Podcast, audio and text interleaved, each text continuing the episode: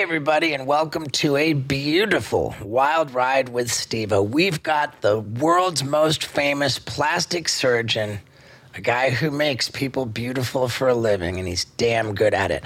Plus, I really wanted to talk to this man, Dr. Terry Dubrow, because I'm looking for a plastic surgeon to work on me. And I know that sounds crazy, but it's 100% true. And listen to this juicy ass podcast, and you will find out all about it. Also, if you care to have a raging hard boner, the good news is this podcast was brought to you by Blue Chew. What's Blue Chew? Well, Blue Chew tablets are delicious chewable tablets which have the same active ingredient as both Viagra and Cialis, except it only costs a fraction of the price. I'm telling you, it gives you a raging boner, something which I love to have. Now, you might be thinking, but don't you need a prescription to get this? And you are right. But the good news is you don't have to go to an awkward in person doctor's office visit. No, you just consult with one of their medical providers online at bluechew.com. Couldn't be easier, couldn't be quicker. And then once you're done with that, boom, your Blue Chew tablets are on the way. And the best news about it, Blue Chew loves the listeners of the Wild Ride podcast so much, they're giving you an entire month's supply of Blue Chew tablets completely for free. All you got to pay is five bucks for shipping. It doesn't get better than that. And if you're wondering whether this Blue Chew tablet phenomenon actually makes for a really good time, trust me and trust my girl, it does. Nothing's more fun than having a raging boner. So head on over to bluechew.com, use the promo code STEVEO to collect on this offer for one month's supply completely for free. And with that said, let's get into it. Ladies and gentlemen, Dr. Terry Dubrow. Oh, wow, that was good. You pronounced my name correctly. Good Well, job. Thank, thank you. Very good. Off to a good start. This is my co host, Scott Randolph. Hey, Scott. How's nice it to going? meet you. Nice Up at the front, we've got the gorgeous Paul Brisske. Nice Doctor. to meet you. Nice to meet you. Uh, so I think that some people will find it uh, counterintuitive that, you know, why, why have the plastic surgeon? Is it safe to say that you're the most famous plastic surgeon in the world? I think if you ask me, the answer would be yes. But whether I am or not, I mean, Botch is on in 164 countries. Can you believe that? Right. 164. Wow. And so, I mean, I think if you were to ask internationally to name two plastic surgeons, it would be that other guy. What's Paul? I think is no, it- and me, Terry. Who's the other guy? Paul Nassif. So there's two guys on the show, Botched, right? Okay, right, right, right. And so um, I do. I'm a head to toe plastic surgeon. He just does noses, basically. I mean, he's a great guy. I I used to do noses, but he does them all. But I'm a classically trained plastic surgeon, so I do a lot of the stuff from head to toe. Yeah. Um, and botched is, is of course what it sounds like. You're, you're kind of uh, fixing disasters that happened uh, with plastic surgery gone wrong. That's pretty much it. I mean, late we've done seven seasons where we just got picked up for two more. Nice. So eight and nine. We're going to do 20 more episodes. And uh, it started out by basically fixing people who've had disasters from plastic surgery. It sort of evolved into like if you're a victim of trauma or a bad congenital deformity, Right. whether you've had plastic surgery or not, and you have kind of a hopeless, unfixable situation, you come to us and we try to do it. We pretty much do it. Yeah. Well, It's unbelievable. So you you said that the if, if you ask anyone in the world or, or in any other place in the world, they they would have two guys and both of them are from botched. Yes, Paul and I. It was the the show was originally Paul's idea. We had worked for a short period of time together, and uh, he called me up one day and he goes, "Hey, you do a lot of revisional stuff, a lot of fixing." I go, "Yeah, so do you." He goes, "Why don't we do a TV show about fixing impossible to fix plastic surgery?" I said, "Terrible idea." He goes, "Why?" I said, "Well, think about it. Most of it will probably go badly, and we've just put ourselves on national television with disaster complications that we could have because the risk of a complication is exponentially higher when someone's had previous plastic surgery or when someone's had 15 previous operations. Right. So it's it's kind of not a great idea reputation risk wise. Right, yeah. But you know, we sort of it, it you know how life imposes its will on you and forces you to do something that even if you thought was a bad idea, you just do it, you get really good at it, and we got really good at it. So, I mean, that's really interesting. Do you find yourself like um contractually in a place where you don't have control of the final edit? No, uh, we don't. We don't have control of. Well, we don't. We don't really see the final edit. I mean, they're very sort of concerned about. See, I don't. You probably don't know this, but my wife's a, a, housewife on Real Housewives of Orange Oh, County. wow, And. Paul's wife was a housewife on Real Housewives of Beverly Hills years ago. And so you have no control over that edit. In fact, Right. they'll make you look bad. They'll make you look Sure. good. You have no.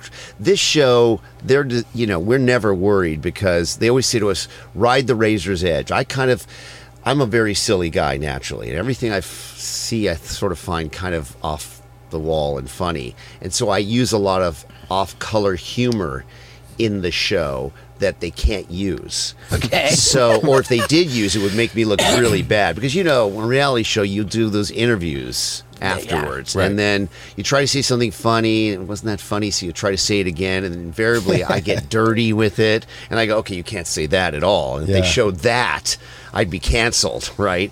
So.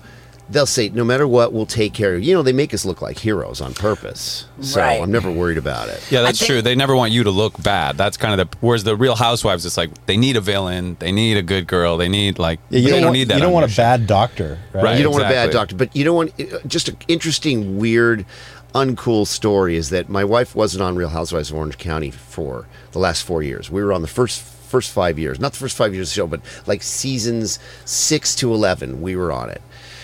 Then This I got is after you were unbotched. no, I got. I, was- I started doing botch about three seasons into Real Housewives of Orange County. Okay. Same production company. Okay, so you figure, oh, they'll take. Oh, so we were off the show. It's the same network too. Is it all on Bravo? No, we're on E. Oh, okay. And but the same company, NBCU. Okay, Right. so Botch is on E, Real Housewives is on Bravo. We left Real Housewives, and now I'm just doing Botch, which was awesome, right? Really fun. You have to worry about being you know, your reputation being being a problem. Anyway, we go back on Real Housewives of Orange County, and one of the new housewives apparently I had operated on 20 years ago.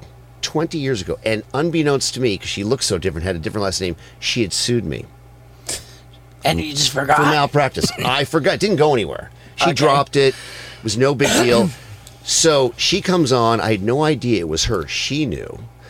The other housewives figured it out and they blew up the story instantly. My production company highlighted on Real Housewives of Orange County a malpractice lawsuit against me while I'm their hero on Botch. And I went to them. I said, "Are you guys smoking crack? I'm your you. You want to?" Anyway, it was really a bad Wow. idea. It, it really, I, I felt it really, it really hurt my feelings. It was really disloyal. But that's what happened this season on Real Housewives of Orange Wow. County. That How, how pissed would you be? Um, I, I can't even imagine. But yeah, I'm a very sensitive guy, so I imagine I would be upset. I mean, to highlight, I mean, I'm on botching these cases and to make a big storyline on a even a bigger show about a malpractice lawsuit against me. Yeah. It's just not something. Anyway, whatever. long, long. Right. Yeah, that would bum me out too. It bummed me out.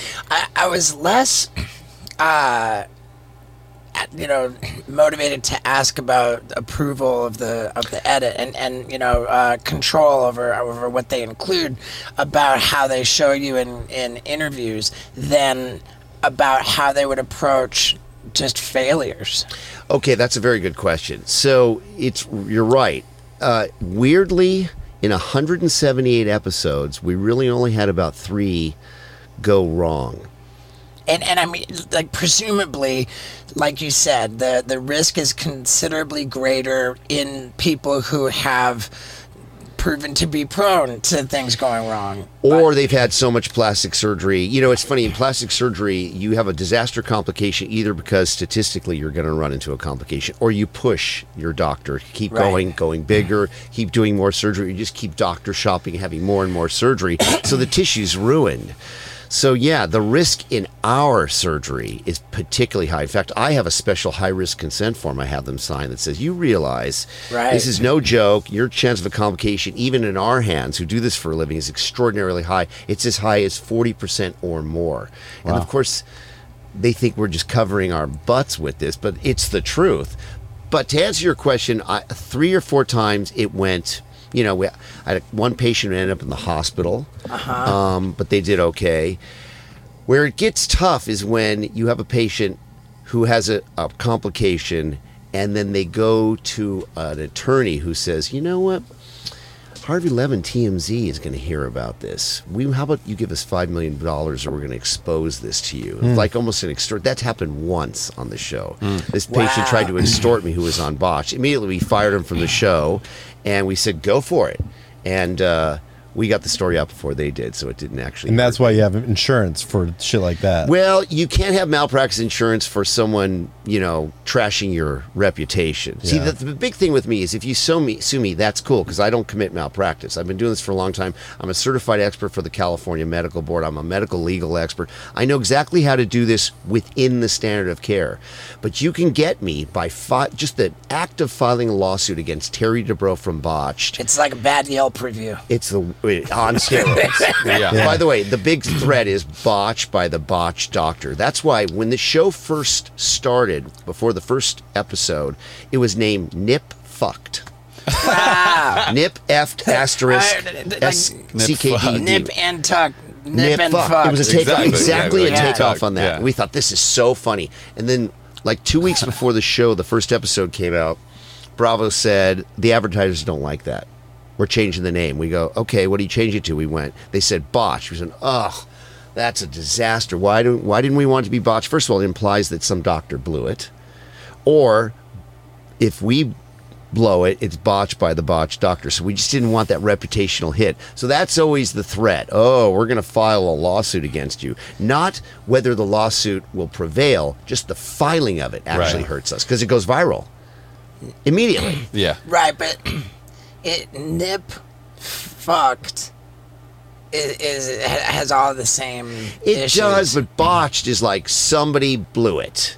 Nip Right. fucked is is funny. You know, you have to get full, Right. fully past the oh nip tucked, nip fucked, Right. ha ha ha. It just didn't have the automatic you ruin them, which Right. botch does. So I mean, it is a, a juicy title, and I think that they did well to go with it. They did, and now it's. I mean, it's part of the vernacular almost. Botch. You know, they use it for other things as well. Botch mission. Well, you always can Right. use that, but now it has that particular meaning to it because it's part of the. Just like you. I mean, well, it's not as significant as that, but it's part of the cultural sort of sure. language now. Um, Now, the uh, the, like the show obviously is very successful. Yeah. Um, Does uh, the decline in television viewership? Like I mean, like is it propped up by a by a streaming service? I guess the Peacock would be. So the ratings, and I do follow the ratings. Of course, Right. you live and die by the ratings when it comes to television. The the ratings of landscape television have degraded, obviously, every single season. Weirdly, this last season, season seven, we went up to back to season five ratings. Okay. Which is interesting. That's why they picked us up for so many episodes. And it's still grading on a curve. So if the other shows in the network have Right. degraded more by a greater percentage and you went up, you sort of did not only didn't you degrade down 30% like all TV shows do Right. now, that they go I think I think the show um, I don't I don't know why it went up. I don't know. I don't they gave it a little breather for a few months, but it but it, it did better, but I, I don't know why it actually did so well this last season. I was in a hotel room with my fiance in November of last year, and it was just on, on a marathon, just one show after the other, and, and we just sat there and we were engrossed. It was the it's the, it's the only time I ever watched the show. Right. And I thoroughly enjoyed it, and I just hung in there for episode after episode until it was just obnoxiously late at night. Right, that's funny. I think the show, the reason it works is we have this nice relationship. It's plastic surgery gone bad, but everyone knows. You know, you always question the authenticity of other reality shows. I mean, like what you guys did. I mean, when you fall off a building or something, everyone goes, "That's dangerous. They're going to get hurt." They even if they don't, they got luck. Same with botch. It's like we take this tissue apart that's damaged, a disaster. We've warned them this could be a complete nightmare with you ending up in the hospital Sure. and way worse. and everybody inherently goes, "Yeah, that's true." That's no one questions whether it's authentic, and you want to see the outcome. You Right. know, and so I think that's that's why it works, and that was the very thing I was so afraid of because it's the predictably it it should go wrong a lot of the times. Right. My my question on the you said three or four times that it that it didn't Yeah. go well. Did the show own that and include those uh sort of Okay, so Failure. yeah, that's a very good question. Do they? So the answer is one of the times it didn't go well. Um, it was because she had a wound problem, and she was Wound instructed. problem wound, being- her her wound popped open. okay? and it needed So that's dressing like the- changes. The, the, s- incision. The incision popped open, it got infected. She needed dressing changes, which is okay because as long as you treat it and it gets better, we're good. But she left a packing in there and it healed over it. It pussed out. She ended up in the hospital and she hired a lawyer. And I said, You stuck the packing in there. You know you're supposed to take it out. And that's one person who tried to extort me. So they were off the show. So that's one of the three. And that's not even a call that anybody made creatively. That's just That's like you sue Right. you sue us, you sue the network, you're out. Right. The other two, um, they it it just didn't work. The surgery we did just didn't work very well, and we ended. We were going to bring them back and try to fix them again, and they just the patients lost interest. It was like their seventeenth surgery. But I will tell you one thing we don't show you on Botch is the following. A lot of times it looks like we do one surgery and they're fixed, and here's the after. Oh, thank you, Doctor Dubrow, you're the greatest. You uh-huh. know, it. Sometimes we do four. Hmm. okay. Sometimes I try to give people a 90 plus percent improvement, right? Hmm. And so if you are a total nightmare melted wax thing Right. the first sometimes the first big surgery is trying to get you into the 60s like i think of it like getting a, a score on a test you know Right. you want to get a 90 that's an a and then you need to get like 96 to get in med school but a 93% improvement in plastic surgery is a really Right. giant improvement. Mm-hmm. So sometimes with one surgery, I'll get them, not very often. I almost always get in the low 90s one time. But sometimes you get them into the 60s. You go, okay. And then six weeks later, you get them into the 80s. And then you get them into the 90s with three or mm. four surgeries. If you try to push it into the 90s sometimes with one surgery, you're going to go the other way and you're going to make them worse mm. Okay. or put them in the hospital. Now, hmm. plastic surgery eh, is is safe to say that it's always elective surgery and as such not covered by insurance.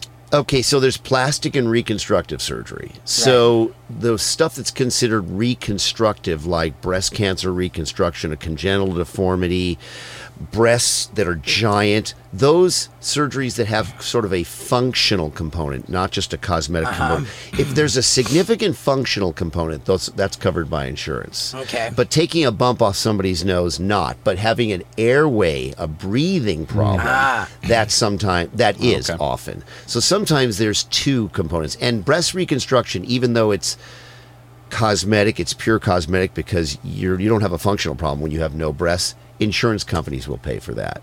Okay. Breast reconstruction. Now, in the case uh, on the show, when you, you've got four surgeries, um, is the show covering these these surgeries? So general so the show covers the surgery Wow. and they they pay us a certain amount to do the surgery and then anything after that we kind of take care of because I'm not putting you on the after. You know I'm not showing an after that's terrible. Right. It's got to be rock So- star. So mm-hmm. that would make me believe that the budget for this show is pretty astronomical if you're covering all of this surgery. Well, ninety-eight percent of the time we nail it with one operation.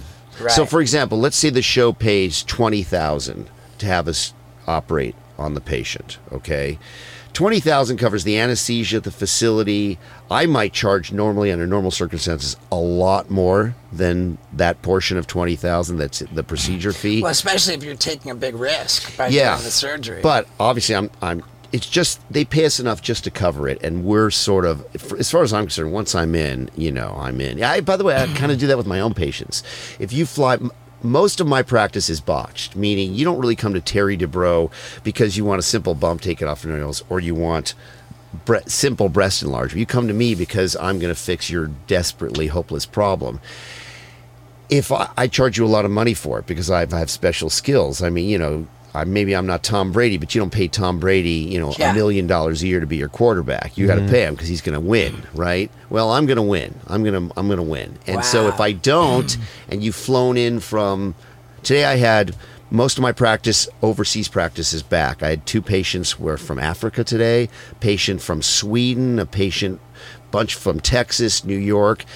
You come in, you come all the way in, we charge you this amount of money. If it doesn't work, I'm going to keep going and I'm not going to keep charging you every time. Right. So Because you we, we don't lose money on botch. Do you have a Do you have a favorite body part that you work on? Well, the most besides com- the boobs. Could this doctor be any cooler? It's like you want him to be your dad. He's so cool. And let me tell you, Father's Day is coming up mighty quick, which has me thinking about some of the coolest things my father taught me. Like, if a little's good, a lot's better. And never overpromise and underdeliver. God, I love my dad.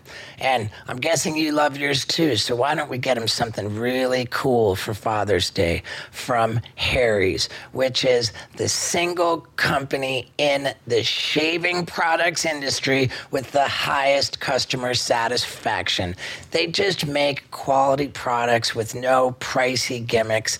And they're giving their best offer to the listeners of the Wild Ride podcast. Plus, for Father's Day, you get two cool choices. You can either get, if you're a first time Harry's customer, this killer starter kit, which comes with the weighted ergonomic handle, the five blade razor, the cool travel case for the blade, and the foaming shave gel. Or you can get free engraving on any premium shave kit so that dad can have his own cool engraved razor. How about that? Now, to get this deal, you just go to harrys.com slash Steveo. Plus, I can think of a lot of funny things I might get engraved on a razor for my dad. Just putting that out there. So head to harrys.com slash Steveo to get this great deal. And now let's find out if this doctor is a boob guy or a butt guy. Are you a boob guy or a butt You like guy? breast? Yeah, well, okay. So the most common plastic surgery procedure is breast augmentation. That happens to be the one that has the most risks associated with it. Because you think about it, you you make an incision, you open up a pocket, you throw in a foreign body. The immune system comes by and goes, "What? What is this?" Right. And a great percentage of time, it decides at some point in the future, maybe not right away, but maybe a year later. Three years later, hopefully never, it decides I don't like this, and it forms intense scar tissue hmm. around it, encasing Is that it. called capsular contracture? That's exactly. See, you learned from the show. Huh? That's good. That's exactly what it's called, capsular contracture. And you know, you'll go back in, you'll try it again, and then it'll get infected, and now you've lost tissue. The nipples will die, and you've got this gnarled up crab crab claws appearance where there's nothing there. What are you going to do? You go to the botch doctor to try and fix that. So that's the most common complication. So for that reason, that's the most common fix it surgery. Okay. But my favorite, I like I like doing I like doing really difficult stuff that doesn't necessarily have breast implants associated with it because I can nail breast implants and fix it and it's perfect and they love me and they're happy and then 3 months later the body went nah fuck you and it just put scar tissue around it and said I don't like this and you go ah so even though technically I nailed it and got it to heal Right. the body said, "No, I don't like it," and put scar tissue around it. Okay. Damn.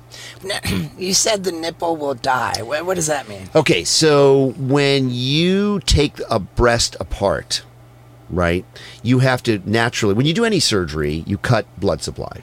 Uh-huh. by the very nature of making an incision. When plastic surgery, we lift tissue off. As you lift it off, you're cutting more and more blood supply as they've had more and more surgery there's more more scarring within the tissue so there's naturally less left fu- less fuel going Right. to the nipple right well if you cut too much skin here and too much skin on the side and you lift it out too much and you put too you take too big of an implant put it You're in there You're undermining the circulation. that's exactly right. You're choking off the fuel hmm. supply, the oxygen, the arterial blood flow to the nipple. And so that's going to do nerve damage. not nerve damage, it's vascular damage. So Okay. nerves is for sensation. So the vascular damage, so it starts to turn blue and then black. Hmm. And Oh, if it you dies, dies. It dies, dies. Wow. Necrosis.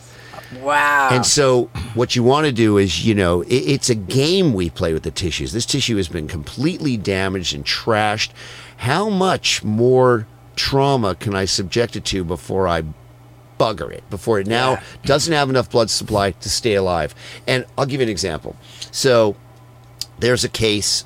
These these were on box. I have these cases in my real practice too, not that I did, where a doctor will go to Mexico or go to some guy.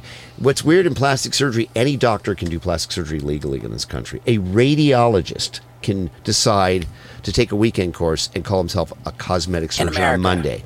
It's but legal. not in Mexico? no, in Mexico too. Okay. But Mexico can be a street vendor. so, It's like a- it's true, but it's legal. If you go, how'd you like a radiologist or a rheumatologist or a cardiologist to do cosmetic Yeah, surgery? fuck It's, that. it- it's not cool, I right? mean, but, they you do gotta it. you gotta figure America's so litigious that That's like, what protects them, Right. But they still do it. Okay, so in general, for example, if you take someone's abdomen to do a tummy tuck, you make an incision, you lift it up, tighten the muscles, and you pull the excess down and cut it off.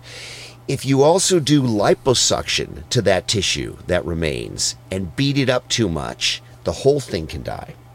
Oh, So I've had cases from Mexico, from Arizona, from all over the country where they do too much liposuction and the whole thing the next morning is turning blue. And then it turns black and the entire abdominal wall dies. can it, necrosis, can it go back? Can you go back and fix it? No, I mean, can it can it go I back to mean, life? yes. grow back. No. Well, okay. So if you identify that that's happening and you and it's from a reversible cause, right? You can maybe help it and keep it alive. But most of the time when you've beaten it up too much, that's not a reversible cause. If you put a breast implant in that's too big and it's squeezing off the blood uh-huh. supply to the nipple and you go, "Oh, it's dying in the first 24 hours." And you take the implant out, let it breathe, you can you can Okay. reverse it, allow it, and then put a smaller implant later. But in most of the tissue, once it starts to die, you can't salvage it. So that's that's what I do. Like you, you're, it's missing parts surgery. So, so in the case where the abdominal wall dies, uh, I mean, there's no bringing that back to No. life. You're gonna have to to remove that. It you remove the dead tissue and then it scars in, and you maybe do a skin graft or whatever it's done to get a closed wound, to get biological control of the wound. So now you have this massively scarred up, contracted So disaster. that's a skin graft situation. that or it just it just scarred up and closed on itself but now it looks terrible so what do you do for that I mean, if, if I'm trying to imagine too, when, when you say abdominal wall, I'm thinking about muscle, not no. not the muscle doesn't die. You can't kill the muscle. It's got the blood supply comes from too deep. It's the skin. Okay, so so the skin, and uh, when when it closes on its own, I, I'm picturing that it's uh, it's contracted. It's so tight that you can't sit up and stand up straight. Or you can't sit up you're in chronic pain it's pulling the nerves giving you neuralgias it's a so- disaster So, you're gonna have to open that up and then add in. It's like uh, is that that's grafting? no well yeah you don't you see you you don't necessarily want to graft because it'll look terrible so you try to bring in like tissue tissue that looks that's a so you try to you, we have this cheek? expression that for example you uh you know we steal from peter to pay paul if peter can afford it is the expression Wow, I love right? that. So, you know, if it's an abdomen, sometimes I'll rotate up a piece of tissue from the leg that's very close and undermine it here and recreate it that way. Or you can put tissue expanders in sometimes. How's that not a uh, a graft? That, it- that's that's not a skin graft. A skin graft is you you know you basically mow a piece of skin off, Right, you right, mesh right, it, okay. and you put on here. It looks terrible. It's I've got I've got some right here. Is that You a skin see- graft? Yeah, you see that that little mesh? right. That was skin. Where did they take that from? Yeah, that was cadaver. Cadaver skin. And isn't it cra- isn't it crazy that that means that that cadaver's flesh became my flesh in the, the one area? Isn't that cool? Was that a burn? It was burns, yeah. Yeah, burn. Fifteen percent of my body. I had uh, the flesh from seven different dead people grafted on, and that one little patch became me. Well, how did you get burned? Uh, I laid in rocket engine fuel, and this guy set me on fire. Oh, Yeah. as, as you rock. do. Really? yeah. it hurts, doesn't it? Burns are the worst. Burn- like I, I, I ended up on a, a little bit of a tour of burn units, Yeah. and heard repeatedly that people who have been either uh, shot or stabbed or both will always tell you that burns hurt the most. They do. Burns hurt them. So I did a full general surgery training after med school. I went to UCLA Med School. Then I did seven years of general surgery training where you're like the trauma doctor. And I was chief resident in trauma. And then I went on to plastic surgery. Hmm. When you do burns and plastic surgery, you spend a lot of time in a burn unit. So I spent a year in a burn unit doing burn surgery. And it is the worst injury of all. Absolutely. And you know what you die of when you have a massive burn all over your Uh, body? dehydration. That's right, because the because main- the water's going to try to cool down the burn. That's what a blister is. well, no, the main function of skin is to hold water in your body. So when you burn a large percentage of your body surface area, that's what we call BSA, body surface area, you can't keep water in it. You die from hypovolemia. You die from dehydration. So that's why you got to get these things covered and grafted as fast as possible. Otherwise, people just sweat to death. Not really I sweat. read I read an article in Brazil they use uh, tilapia skin to do skin grafts, or some places do pig skin or human skin. What's the difference, and why would you? it's about the immune system. The scales. So you you if it's a, if it's a, a xenograft, which is an, an a non-human skin, your body will immediately reject it. So it's a temporary thing, but the body is going to slowly eat it up anyway. So if like someone's really burned but they're unstable, and you don't want to do the final human skin grafting, you you can put pig skin on, but you could, you have to take it off. it's essentially a band-aid. It's a band aid. Now, cadaver skin, um, the best skin is your own skin. Right. So you take a skin graft from one part of your body. Yeah. That's normally what you get is your own skin, because cadaver skin is not the greatest either. You could do it for very small areas, but for big areas, you got to use your own skin.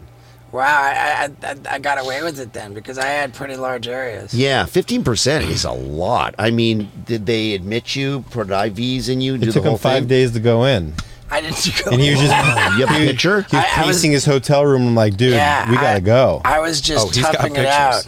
Pictures. Ah, boy, do I have pictures. Yeah, because that's he looked like ET. His he had a big bulb on the end of his finger. Oh yeah, the blisters. I mean, Really? I'm sure Steve's I, about I to show had you all of it. I had bona fide bags of uh, of, of skin. I don't even know what the, the So- medical term is. What do you mean bags? You like mean- uh, uh, Like like blisters, blisters. blisters. but, yeah. but, Bullae. like this Bullae. size, just hanging off. Really? Of his He arm. popped them all and took a shot of it. Okay, there there's a, there's one. Oh yeah, that's a serious bird, man. Look at that. Yeah, the, uh, Holy shit. Yeah. But they admitted you for this, right? They they did. Well, I waited for five days, Ooh, and, and you're the lucky they didn't get infected. How did you deal with that pain? It, it was the worst pain I've ever experienced. And, and each day the pain got worse and worse. By five days, I couldn't handle it anymore. I tapped Yeah. out and I went to the hospital. And at the hospital, they said, you need emergency surgery Yep. uh, right away. Um, and, and they asked me when was the last time I had eaten, and I had just eaten. I went in there saying that uh, I wouldn't have any painkillers because I'm a sober guy. Right. And um, Oh, you then got- then they said, "Oh, well, because you just ate, we can't we can't operate on you for another eight hours." Right. And I said, "Okay, Give me something. yeah, Right- g- give me right something." And and my my arms were so burned, they they put it into my neck. They put in the jugular. Yeah. Yeah. An IJ. Yeah, that's where we do it. Sometimes patients were so burned in my general surgery training that you'd put it right, you put the needle right through Oh. the burn into the big vein.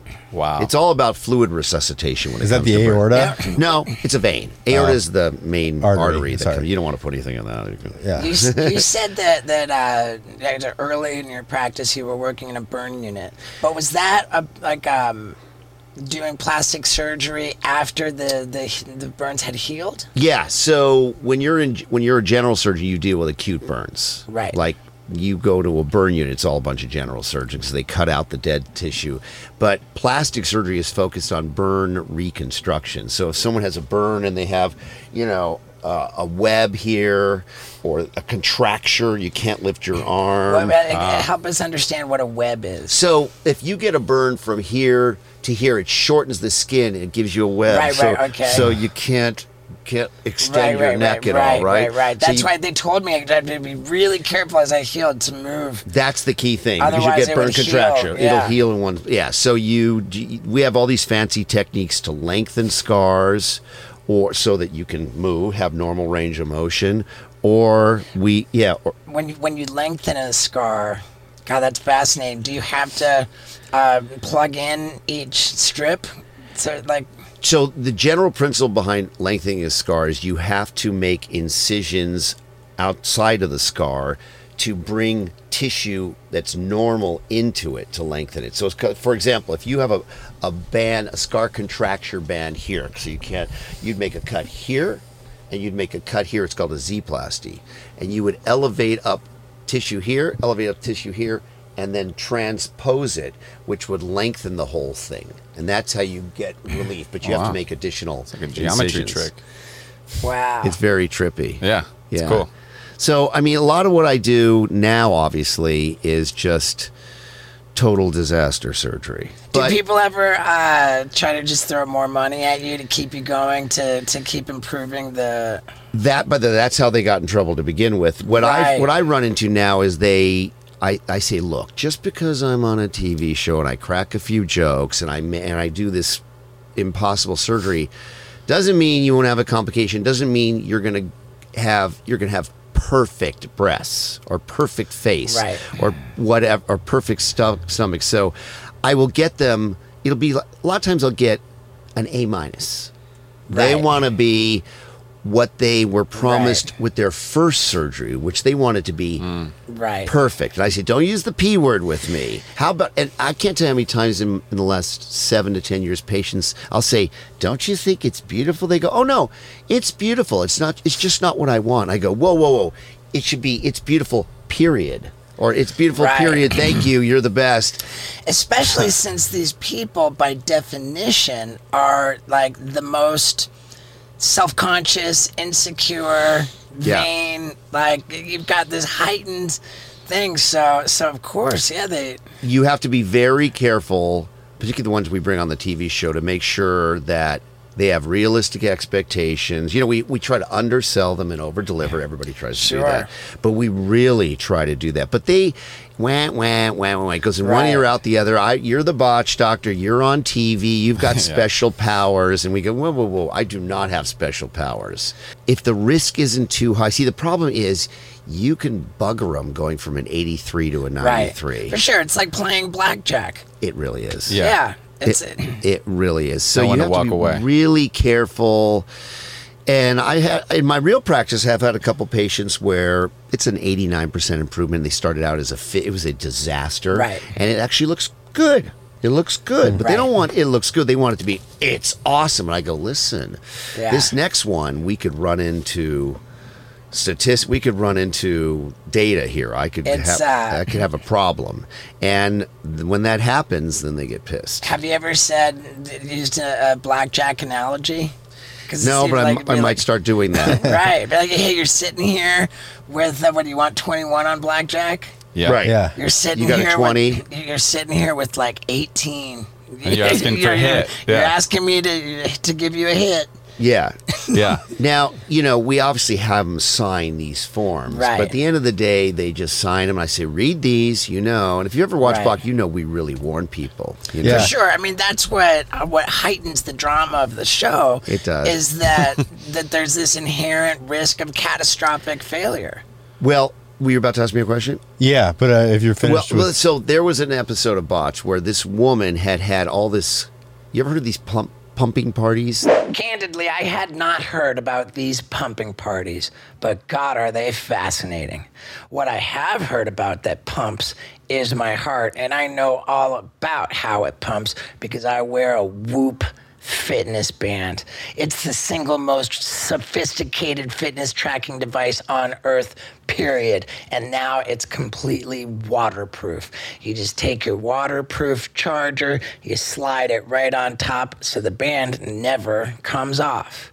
And man, this thing is going to make you healthier, happier. It's going to make you sleep better because you're going to find out what's going on with your body at all times with the Killer Whoop app.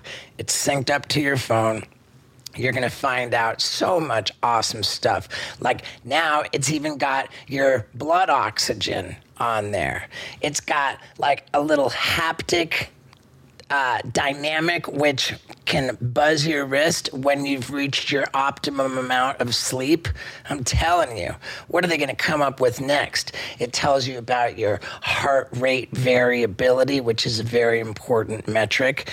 All stages of sleep, recovery, how many calories you're burning. I'm telling you, I love my Whoop band. And this company, Whoop, loves you, the listeners of the Wild Ride podcast, so much they're giving you 15% off at checkout if you go to whoop.com and use the promo code STEVEO. Jump on this deal because it is epic. It is whoop.com, that's W H O O P.com, and you use the promo code STEVEO for 15% off at checkout. Man, love Whoop and thank you. Now, let's get back to it. They'll go to a hotel. They'll have caulking materials from an unlicensed person injected in their face other than pay for, or or, or non-sterile silicone, and it causes like masses and inflammatory disasters. There's one on Botch where she was turned down by every doctor for the last ten years, and she looked like the Elephant Man. Her name's Rajee. I mean, I can show you a picture. I'll bring up a picture, okay? Masses everywhere of inflammatory granulomas. And she came on Botch, and we she came on and we turned her down because we turned down Sure. a third of the patients on Botch. I mean, you got to figure that if uh, if everybody else is turning her down, what's the likelihood that you're going to go and put a big television spotlight on it? that not only that, if everyone else turned her down, a bunch of board certified plastic surgeons turned her down, and you take her to the OR and you make it worse. The hubris. I mean, it's basically you knew that ten other doctors turned down. Right. What, what? Why did you do that? That's almost sounds like malpractice. You're getting over into the, you're doing experimentation. So this woman comes on, season three, with concrete in her face, concrete Jesus. masses. I mean, unbelievable Just Home Depot shit? like Home Depot shit, literally caulking material. The uh, the person who did it ended up going to jail for murder. Oh she Oh my got God. injected a couple people in their butt and went up to their lungs and killed them. So she Man. was yeah, the madam they called her. So she comes in, and then I thought to myself. Gosh, she was really walking around. I thought about it for about six months, nine months. The next season came out, and I thought, and I woke up one morning at four o'clock, and I had an epiphany about it. I thought, I know how to fix her don't go in there and try to because it was so close to the surface even if you could remove it from the inside you're going to devascularize the skin and it's all going Right. to die and now her face is going to be necrotic gangrenous like a zombie so i thought wait a minute i'm not thinking about this right what if i just took the part off from the inside that was causing the mass and left the part right next to the skin intact, keeping the blood supply intact. Just as long as you can't see it, So, so I'm trying to gonna follow shave that. it Does that down mean, like, what if I uh, take off the bottom half. take off the bottom half, leave the concrete in, but just get it further away from the surface? Exactly. And just get it so you can't see the because if you feel your skull, it's super irregular. Right? I mean there's lumps and bumps all over it, but just as long as it looks smooth, you don't care that you can feel your zygomatic arch and the way it inserts into the mac, max, maxillary area. You know, Right. who cares? Just as long as it looks okay. So is that a function of pulling the cement underneath like muscle tissue? So you have to go in there and lift it up. So now it's attached to the skin, and here's the mass right here. Uh-huh. Well, rather than trying to pull this whole thing out, I took an orthopedic saw and I went zzzz and cut off this part so it sat flat. And I did it all over her face. And for a year and a half, the big concern is when you do that, you're just going to piss off the body and the immune system. The body will go, fuck you, and just start forming more inflammatory tissue. Right. For a year and a half, she looked amazing. I have pictures. It's on the it's on the internet. And then she came back, and some of them grew back. I took her back again and took more off, and now it's been six years. Perfect. Wow. So that was my epiphany. But at the end of the day, had that gone badly, she could have said, you know, all these other doctors said my chance of a complication is 100%, and you promised me, you know, it's on TV, so no one's going to, it's all Right. evidence and proof that I didn't overpromise. Right. Right. But it worked. And since then, I've had patients fly in from all over the world, and I've done that. Hmm. wow. And Yeah. so It's, it's, it's a little bit like sweeping the cement under. It's the- exactly what it is. It's exactly what it is. I had so uh, being on botched also forced you to, and I hate to use this word too loosely, but invent procedures because you don't really Right. want to invent procedures. 'cause it sounds like again, Right. you're experimenting on patients. but you have to be creative. But you have to be creative using fundamental surgical principles. Then it makes sense. Then it'll hold up in a courtroom. yeah, yeah. So sure. um, I had a woman who, very thin woman, who had gigantic breast implants put in her buttock area as butt implants. And it's like what? And it str- it caused so much pain and hardness, and it was compressing her sciatic nerve. She couldn't live like that, so she had to have them taken out. It got to the point where she couldn't even walk. Very attractive woman, really perfect body, but had these big giant implants in her butt, compressing the nerve. the problem is, if you take them out, the buttock skin is just going to sit here, Right. Like you know, you're like you've had triplets or something, Right. and, Sure. and and so, what do you do for that?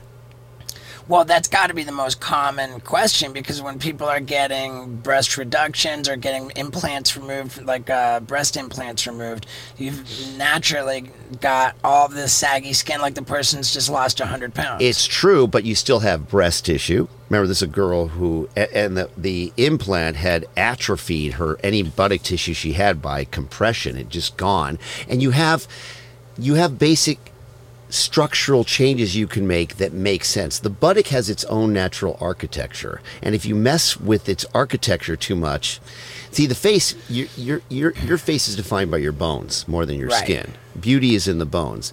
What are the bones of the buttock? There is none right.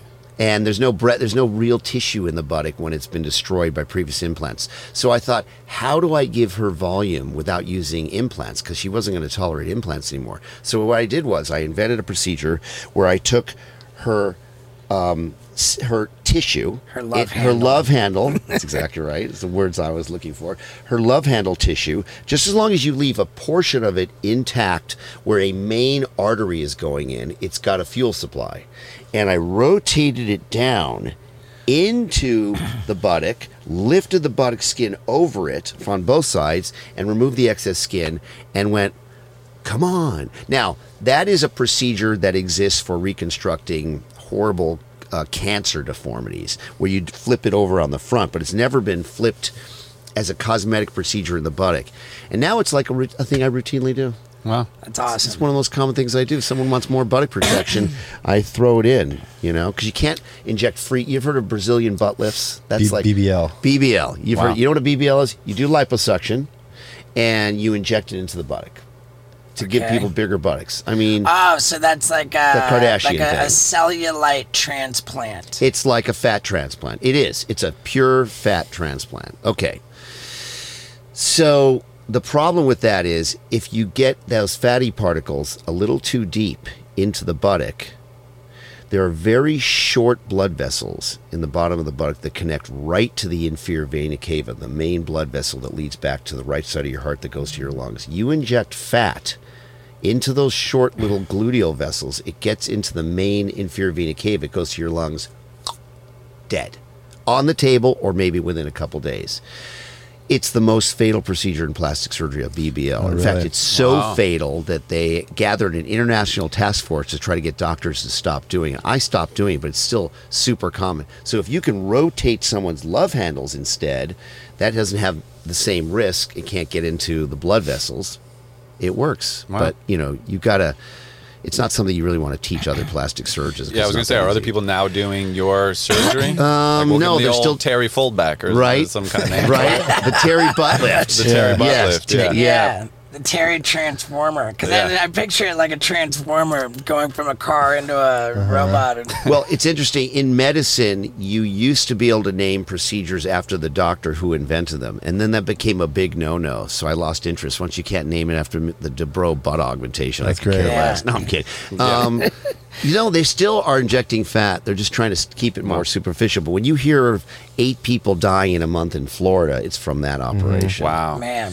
dangerous. What what is the uh, like the dysphoria or is it some Yeah. kind of a condition where somebody just keeps getting lip injection and they think it looks pretty? Yeah, I think you're looking for dysmorphia. Or no, no, but like That's right. But they look in the mirror, they think it looks beautiful, but to everybody else, it's so fucking big. Yeah. Like, do they not see how big it is, or are they seeing something different than we're seeing? It's or BDD, body Yeah. dysmorphic disorder. BDD. It's where you what you see is so out of proportion to what the normal person sees, right? Like for example, someone will have a little bump on their nose. Oh my god! And then you take it down, they still see it, and they'll get another surgeon. That, by the way, if a bot uh, uh, every once in a while. so the way it works on botch is they'll send us the pictures and at this stage we go i can fix it i can fix it i can fix it you know bring them in and you bring them in immediately you're looking at them going okay are you a psycho you have to it's the binary psycho not psycho test and if they if they immediately you can tell a psycho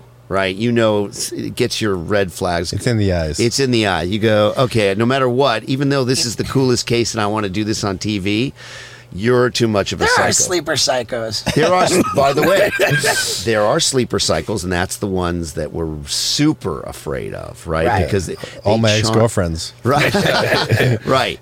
Um, so they'll charm you. The sleeper cycles. They're sociopaths. sometimes. you're. They'll white Right. knight you. Oh my gosh, you're the best. Oh, I'm so. Take pictures with me. No, I know, I know. and Even you aren't, you know, foolproof. And then afterwards, oh my god, this is a disaster. So you have to be really careful the way you evaluate the sleeper psycho. so sometimes on botch they come and you go, I want to do this so bad. And the producers will say, You sure? And I go, I'm sure. And we've been doing botch with the same producers for so long. They they're the first ones that hear about it. I'm unhappy. So if I say they're psycho, they go, Yeah, yeah bye. Right, yeah. Next. And now you know, we have 15,000 people applying to be unbotched all over the I world. bet. So it's really easy. I'm hmm. curious, like for you, what's the incentive to do the show? Does it just did it raise it's your like profile asking enough? A, it's like asking a, a tattoo artist why they would want a reality TV show about their tattoo practice because once the show comes out, they've got a waiting list of like four years. yeah, is it just is so it much s- demand. simple as that? So, y- yeah, when you're a doctor, see, I did a TV show called The Swan. Do you remember this I show? remember that. I was the doctor of that show. Wow, I Yeah. totally remember that. That show put me on the map mm-hmm. and got me. I was only four years out of my training when I did it. And so it got me the most mature practice. I was booked for five years after that show. Okay, So I got really good because it's all experiential. It's like what you do. You get good at what you do all Sure. the time, mm-hmm. right? You can't have anybody do this stuff, Right. right. So the more you do it like sports, the better you get at it. So I got really good really fast. Not because I'm so talented, all my training was the best in the world at UCLA, but if the if this guy's doing 100 plastic surgery cases a year and I'm doing 820 in Yeah. five years. This is why Kobe would get to the gym before the Mm-hmm. other guys and would be the last to leave. You you do twenty thousand shots that day, you're better. You're just Yeah. better. Yeah, yeah. So I got really good really fast, but when it came to botched, I thought doing a TV show is fun. Yep. You know, um, doing challenging plastic surgery is really fun. The question is, why would I want to do it anymore? I'm not going to get any more famous than I am. I mean, you either know who I am or you don't. And if you don't, what color is it? The rock that you've been living under? No, I'm kidding. That's great. That's great. no. Um, but at this point, my wife said to me that she goes, why do you want to keep doing botch? And I said, because it's like being a fighter pilot. You know, it's like you want to fly. It's it's just hair on fire, and it's cool, and I'm really into it, and I love it, and I'm good at it. And at the end of the day, surgeons want to operate. That's what we're born to For do. sure. I, I just got back from a, a vacation in Hawaii, and I I consider it the most miserable experience I've had thus far this year Why? Because Bored. Uh, yeah, bored. It takes me about ten minutes to get completely bored if I'm not doing something, and I gotta believe that that's got It okay, so we haven't been doing the pandemic really slowed us down. They weren't sure whether they were going to bring us back because they had 178 episodes. That's like enough to go into syndication or whatever their version of that on cable TV is. So they were going, eh, and then so we didn't we haven't done botch for like nine months. Usually we go we do it, we go start right, right into production again. Okay, so I was normally I do botched all day on Wednesdays we film the consults and then half day on Tuesday we do the botch surgery. And so I said, you know what? that's when you're in production, but you're not in production all the time. Exactly. But but normally we weren't out of production very long, but we've been out of production for 9 months. Uh-huh. And so I said, well, maybe I just won't work on Wednesdays anymore. You know, it wouldn't be nice because I worked my ass off. For a while, I was operating seven days a week. There was no difference between Sunday and Monday for me. So I started not working on Wednesdays. And then I'm sitting around going, uh, and I call my office and go, eh, maybe book one case Wednesday morning. and they go, okay, okay. My wife goes, you're doing a case? I go, yeah, I'm just going to do one case Wednesday morning. And then all of a sudden I'm going, you know, maybe just book another short case after that Sounds like me with my touring agent. right? You want to, you want to. I like, I, you know, and and it's hair on fire, man. I love operating. Plus, what am I going to do with these skills? And we have this expression in in surgery where if I don't operate for two weeks, I'll notice the difference. Mm. If I don't operate for three weeks, you'll notice the difference. Mm. Wow. You know what I'm saying? You need, it's like playing tennis or football. You need to be operating all the time. You can't Stay take too much time off, and you Yeah. and your volume can't be low. Even at this advanced stage of my life and my career, I need to be. I need to be unconscious operating where I'm going, okay, I'm going to go over there. And, you know, it's like driving. You, how did you get there? You didn't realize, oh, I've been It's driving. incredible. You Right. go unconscious. We just uh, spoke with um, a champion uh, UFC fighter. Okay. Who who was a champ, a simultaneous champion in two different weight divisions. Not which not Conor. Not Conor. Okay. Uh, it was Daniel Cormier. Oh, awesome. And uh, and he said that uh, I, I was saying I asked him how satisfying it is to while commentating say oh this person this fighter needs to roll over on this hip this and then exactly what you said is exactly what happens is it so satisfying and he said uh, yes it is but since uh, I've stopped fighting those times are fewer and far because I'm not the further you get away from fighting the less you can see Exactly. And so it's it's really important to be operating if you want to do difficult surgery to be operating all the time doing difficult surgery. You know it's funny. So my wife, if you're interested, I'll show you my house. My we built we build houses, right? I mean occasionally. And so I built this house in Pelican Crest, quick story, from the ground up, beautiful house and we sold it and then buying this lot and building it. My- Is this in the same neighborhood that Kobe lived? That that was Pelican Crest. He didn't live in Crystal. We are in Crystal Cove. He lived in Pelican. That's the same neighborhood. Yeah, he lived right around. Yes, uh, one of the thrills I had is one time, a buddy for my birthday bought me seats at on the floor at the Laker game, and it was like one of his last games. And I had seen him around. And he knows who I am, and we'd seen each other at Disneyland. We sort of waved to each other. He comes up to me, and goes, "Hey man, how you doing?" In front of my friends, I go, "Yeah, Kobe Bryant." Oh, man. Yeah, yeah. Anyway, so I get a call from a friend of mine. He goes, "Hey, isn't this your old house in Pelican Crest?" I go, "Yeah." Who's there? And I know my buddy does the clothes for Conor McGregor. Okay. And he goes, he, I, "Is Conor renting that house while he's training for his fight against whoever he lost to?" Oh, Oh, uh, Dustin Poirier. No, Khabib. Oh, I think- okay. I that, that's that's been that's been a few years. Yeah. And so, yeah, maybe it was. Yeah. Anyway, And I, I said, he goes, yeah, I really can't talk about it because Conor had, you know, s- s- like the Secret Service there basically Yeah. guarding him. So then Saturday he calls me up and he goes, hey, what are you doing right now? I go, I just got home from work. I was wearing exactly what I'm wearing now. And he goes, come over to your old house. I'm thinking, why? He goes, just come over. I drive over. It's two minutes away. And I open the door. It's my old house and it wasn't, hadn't changed that much. And Conor McGregor's there with a foot injury. Oh. Wow. So he had a bunch of skin pull off on the mat. I took him to my surgery center and I, Oh, oper- I worked on it. It was very cool. It's like that, that wasn't the the serious break that he got. no, no, that was that wasn't Right. that that that one. My It foot was the a fight balloon. before that. Is that Right. the- that was with Dustin, right? Yeah. yeah so that yeah. was the fight before that. Right, right. Yeah. Um, okay, so I, I'm, I've been dying to ask you this. Yeah. Uh, what can you tell me about men getting breast implants, boob, boob jobs? So it's ve- you mean that when they're transitioning or just as a goof?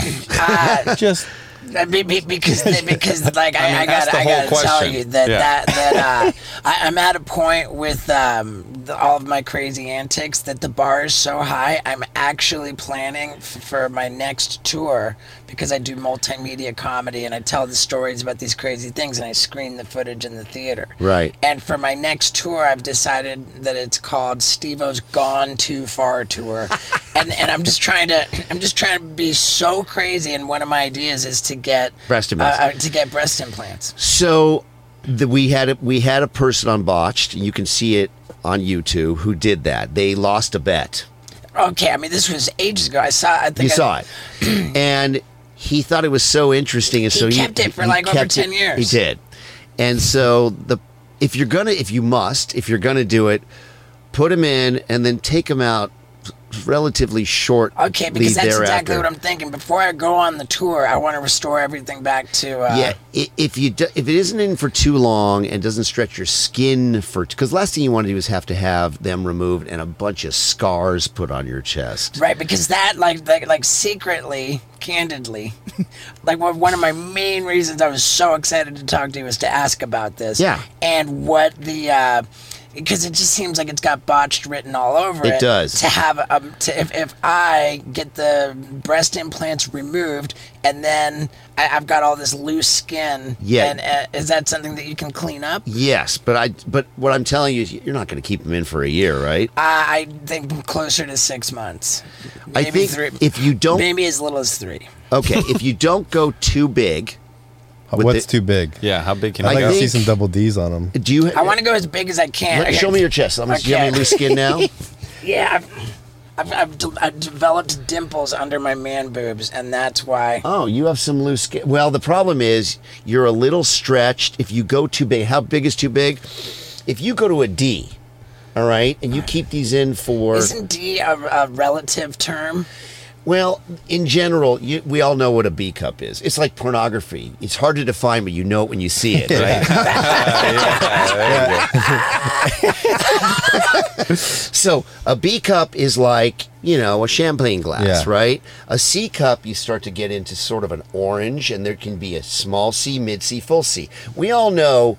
You and I have an understanding. This is D, Yeah. right?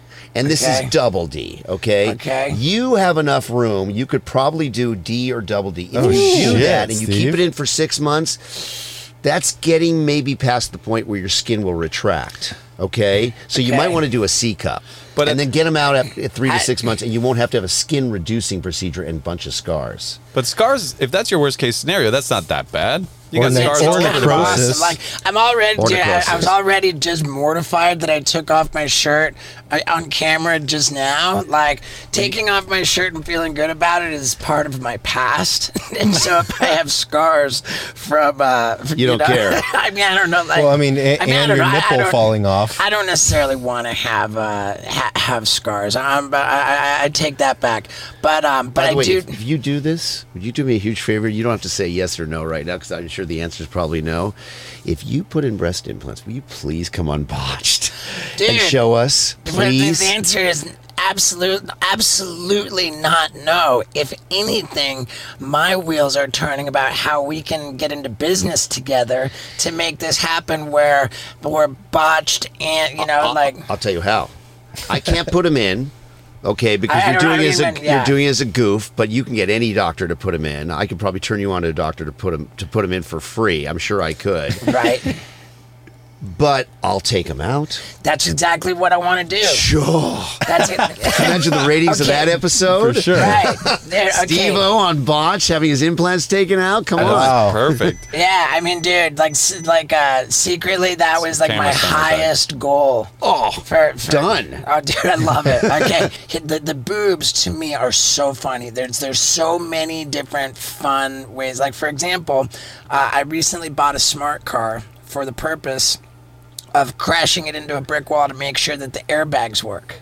Okay. Right? It's called the it's called the airbag test. Okay. But if you follow me after I get my boob job, I want to crash the car into a wall to do a fun bag test. A fun bag test. well, they won't get injured. The Okay, breast like- implants are incredibly tough. No, we uh, Paul and I have dropped them. We ran it over with his Ferrari, dude, dude, you're my favorite. you're, you're my like, dude, Terry Dubrow. Like, the, among, What a bro. Uh, dude, the most. I knew it was going to be the most fascinating conversation. Yeah. Thank you. We we ran it. By the way, when I told when when, when Blythe first asked me, I said, "Are you kidding me? I absolutely want to meet him and talk to him. I knew this would be incredibly fun." But we dropped it from a building in Beverly Hills. We ran over with a Ferrari. I'd be less concerned about the implant itself than the actual like a tissue. Yeah. So th- that, by the way, patients will always say to me, "What happens if I get into a car accident and the implant ruptures?" I say, if you get into a car accident that's significantly traumatic enough to rupture implant, worry about the structures underneath your implant, like cardiac da- damage or pulmonary damage. Right, or even some- just uh, even just the the, the, the tissue, the, the skin around. No, I mean. I've seen a million, uh, not a million, a lot of car accidents with breast implants, and they, it's really, you know, you worry about the cardiac contusion, the rib fractures. Okay. Right. Yeah, it's not going to do much. So so we're going we're going D. We're getting them out within three months. What That- if you had like Francis and Ngannou punch one and try to break it? By the way, Wow. He could try to punch your tit by right the way, off. you, know, you know what you could do? You could have a doctor. I can't believe I'm telling you this. If only we had cold opens on podcasts. oh, we might need one of this. All right, but you could have a saline. So there's two kind of implants, right? They're they're both silicone shells, sal, salt water and sal, which is saline, and then silicone on the inside, right? You could have a saline implant massively overfilled, so it wouldn't require impossible amounts of trauma to get it to rupture. You could have that UFC fighter, that big giant guy, mm-hmm, mm-hmm. smash your chest with an with his fist in an overfilled saline implant. That would probably, if he did it hard enough, that would probably rupture it. You'd have to go straight to the doctor, right? no, I mean you could have a ruptured implant. You know, you want to get it out soon enough. If he's got the saline in there, Yeah. if you like drilled a hole or some or punctured it, would it just like like water would just the water would just come out? Like can you just like puncture it and just squeeze the water out? No, because you know his tissue thickness is like this, right? So it's it's like say it's two centimeters, say it's three quarters of an inch thick, right? Until Right. you get to the implant, you stab through it. You pull the, for example, a knife it's out. leak into his it immediately the tissue collapses on itself. Okay. So it would rupture because I've seen stab wounds. It would rupture on the inside, which is okay, but it would not. It would not come out. It But if you wouldn't- stabbed it with a straw, like a juice box, but you're never getting through the Juice skin. box. ah, Oh, and you and you kept it if in. it's a Yeah. metal straw, you stab Okay. it in, you Capri can drink Sun. it out, right? right? Capri Sun. Like a Capri so Sun. On botched, by the way, Yeah. we've had patients who have such giant implants that are starting to wear through the skin that if we just took them out and t- the skin's so thin, it has such poor blood supply that if we put a smaller implant and cut all that skin off, the skin would die. It needs to thicken up. So what I've done is you take an IV, Yeah. and you put it in there and you drain it out, let it contract down, scar tissue forms around it, then it's safe to do it. You know the tissue, but no, you can't.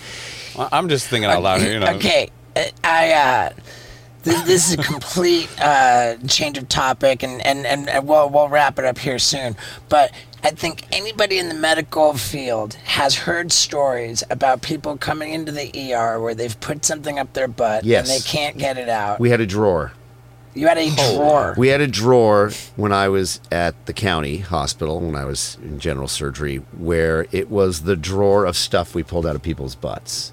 It was a Oh, legendary okay, okay, drawer. okay. I thought you were saying that somebody had a uh, drawer yeah. up their butt. Okay. No, a drawer. You A pull it out, drawer. and it was like it was filled with It's like the- candlesticks and vibrators and like partially I've decomposed. heard about a squirrel or something, like an entire squirrel. a squirrel wouldn't make the drawer. We had those. Wouldn't make the drawer because you know they'd start to smell. Yeah, know. you, you, they're you, dead. you could put it in a, a, a case of formaldehyde Yeah. and keep that so in the drawer. I'll tell you a quick story if you want. Yeah. General surgery. My best stories are from general surgery. Too bad we don't have another hour. I could tell you one of those. I mean, dude, we've, we've, it's, we're, gonna, we're approaching longer than uh, than we've gone, but dude, I'm All right, fascinated I'll, tell you, and, and, I'll and tell you two quick stories. See if you like them. One is I had this patient come in. I'm an intern in general surgery, and I've been up all night for days. You know, I'm tired as hell, and I walk in and see this guy. He's sitting there, and I go. Uh, the ER said, "Hey, we've got a consult for you." So I come down. It's two o'clock in the morning, and I say to the guy, "I go, what's going on?" He goes, "No, I can't go to the bathroom." I go, "What do you mean?" He goes, "I'm really constipated,"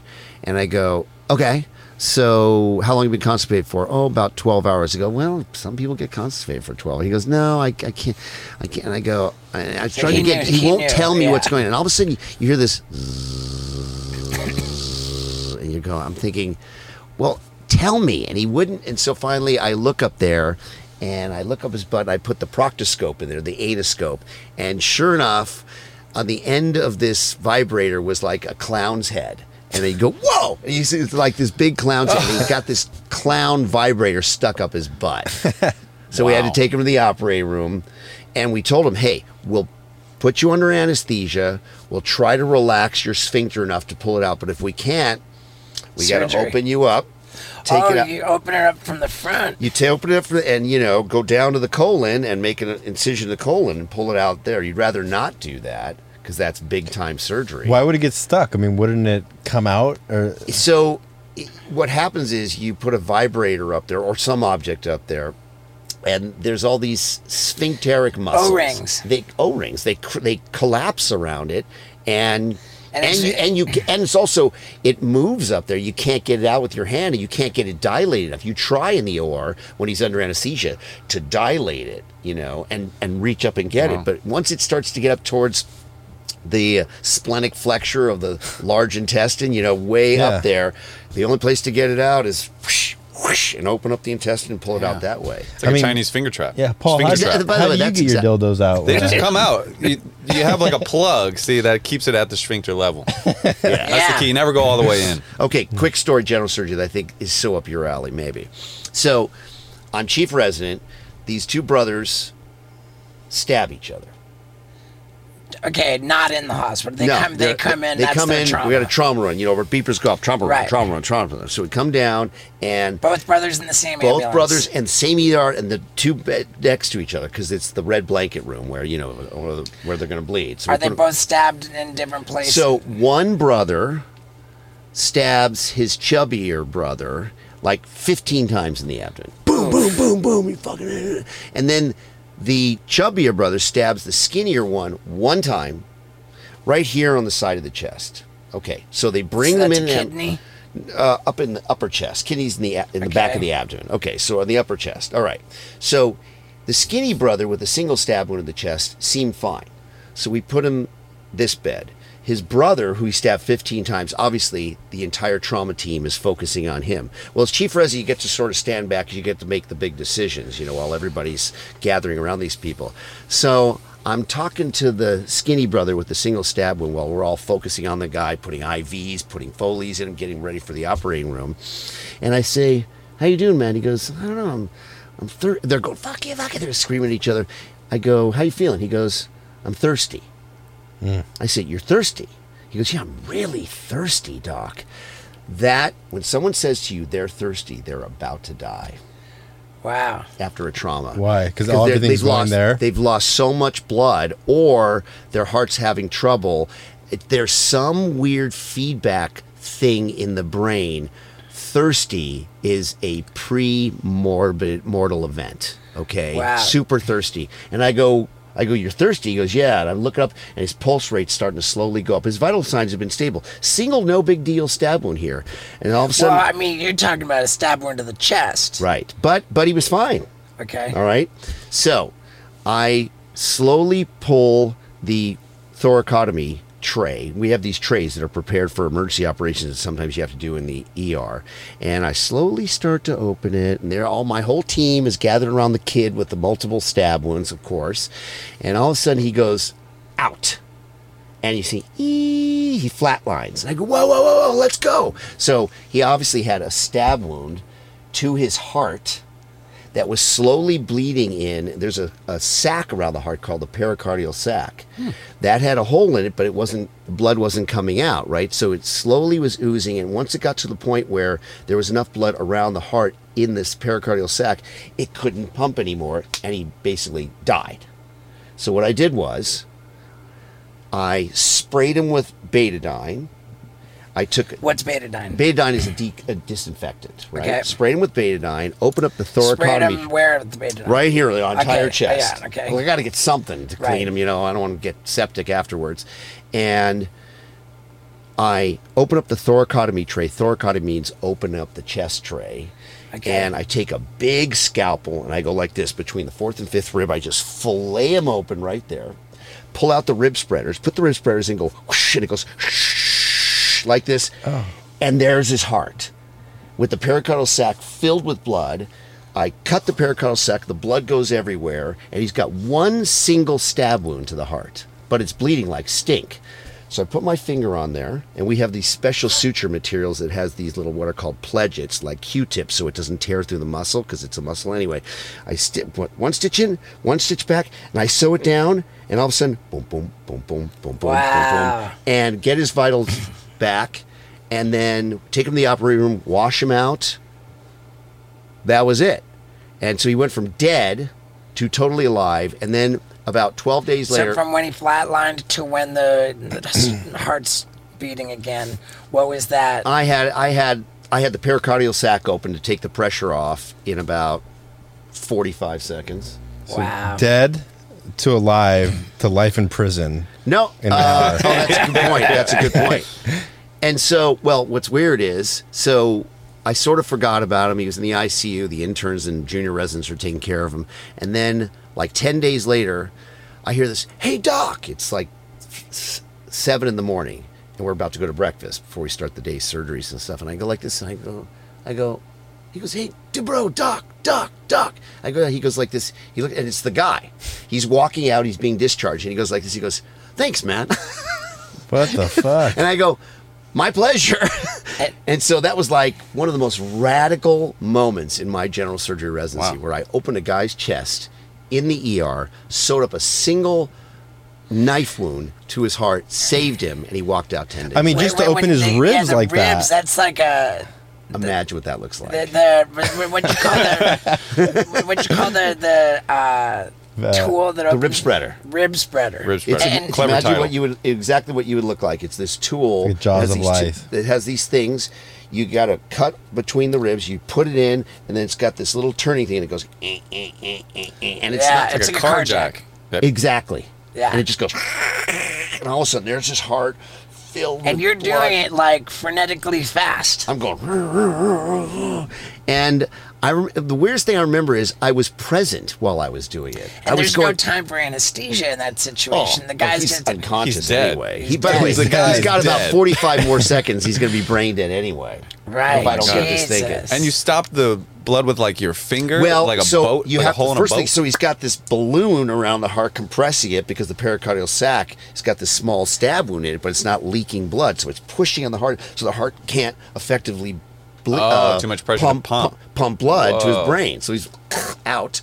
So then he's got this one single hole, but the hole's going whoosh whoosh, and I and I just stitched it up with one stitch, and it was like, did that just? I remember while I was doing it, thinking to myself, this is so fucking cool. And I guess the reason is because if he died, to be honest with you, I don't know him, and he's expected to die with that kind of injury. Right. So if they're expected to die and they die in your hands, you go, yeah, man, I did everything right, and you died. Sorry about that. Everything right except for and this isn't necessarily you, but how do they not recognize as he comes in that that one stab wound is actually Well, what we would do, well, first of all, his brother is higher priority. He's got 15 stab wounds and he's unstable. This guy's perfectly stable. Stable vital signs. You've got time. So what you would do is you'd get an ultrasound and see if there's blood in the pericardial sac. You have time. You don't open Right. them up right there for no reason. So, right? Okay. yeah. Was the did the brother ended up being okay? The chubby brother? Um, we operated, yeah, he was okay. Just a whole bunch of stab wounds. to the Thank God he was such a fat ass. No shit. I was gonna say. Yeah, Helps. It can save it's you. true. He he had a, he had a bunch of stab wounds to his small intestine, which is like no big deal. No big deal. Yeah. Right. But was this guy just like died, and not so much after. Man, I, I uh, as you told the the story about, I, I imagine, God, how cool would it be if somebody took that and animated it? You know, like Totally. animated you telling the story, and then it reminded me of a question that was on my mind much earlier in the conversation, which was on botched. Um, the the balance between showing what's going on but not letting it be too graphic. Yeah. You know, that's something that I'm en- envisioning for my for this multimedia comedy show. How much of a boob job can you show? Like it's Well, actually, you can show it all. I'll tell you why. The incision is so small that the audience isn't really seeing what the surgeon's seeing. I thought that I thought that a vasectomy is so minimally invasive that the footage of my vasectomy was underwhelming. I got full-grown men passing out at almost every show on my tour. But but when you do a vasectomy, you you're actually exposing the underlying tissue. When you make an incision, only the surgeon can really see in that hole beyond. Okay. It's, it's like Oh. a dark hole in there. You really okay, can't so see so, so, anything. so boob job isn't that gnarly to watch. Not at all. Cool. Not at all. Yeah, I mean, it, it's funny because on botched, they blur things out and they don't show necessarily a lot of graphic stuff. But when you watch Doctor Pimple Popper, Ugh. Ah, the whole thing is the Blech. grotesque nature of the popping of the pimples, and they show it all. So I guess because it's not as serious or something, it's okay to show that. there's so there's a weird lancing a type of person who wants to see a pimple popped, and I am not that person. I Yeah, am. but- but I am. we I don't know why. My I, I sister love loves those it. videos. Yeah. Dude. Yeah, I don't seek them out, but it's a big. I don't look away. It's a big show. It's big, grotesque, but they they don't blur any of it. But I guess it's not as sensitive because you know they're not. There's nothing risk. I don't know. It's interesting. All right, Wow. man. Dude, All this, right. this- So I, I, I stand by. This has been the most fascinating conversation I think maybe we've ever had. Yeah, I've been, I've been, I've I don't want it to end. I've been genuinely uh, engrossed. Is that the word? Yeah. Like I've been so. I knew I knew I would be, and and and, and this has been fantastic. Well, I really enjoy it. Thank you guys so much. And just like that, ladies and gentlemen, I have found my plastic surgeon. Boom. So stoked. And let me point out, for those of you who can see me right now, that I'm in New York City at this killer podcast studio that you might recognize from the Flagrant podcast. What, what, what other ones? Uh, a Brilliant Idiot. I, Dude, we're in New York City, baby, and I'm not telling you why because I legally cannot. yeah, but holy shit, has this been an epic trip. Um, and for sticking around to the end of the podcast, you, my friend, are epic too. Thank you guys so much. Ah, man, it's starting to really fucking be bad. All right, Paul, we're good, man. Thank you, dog.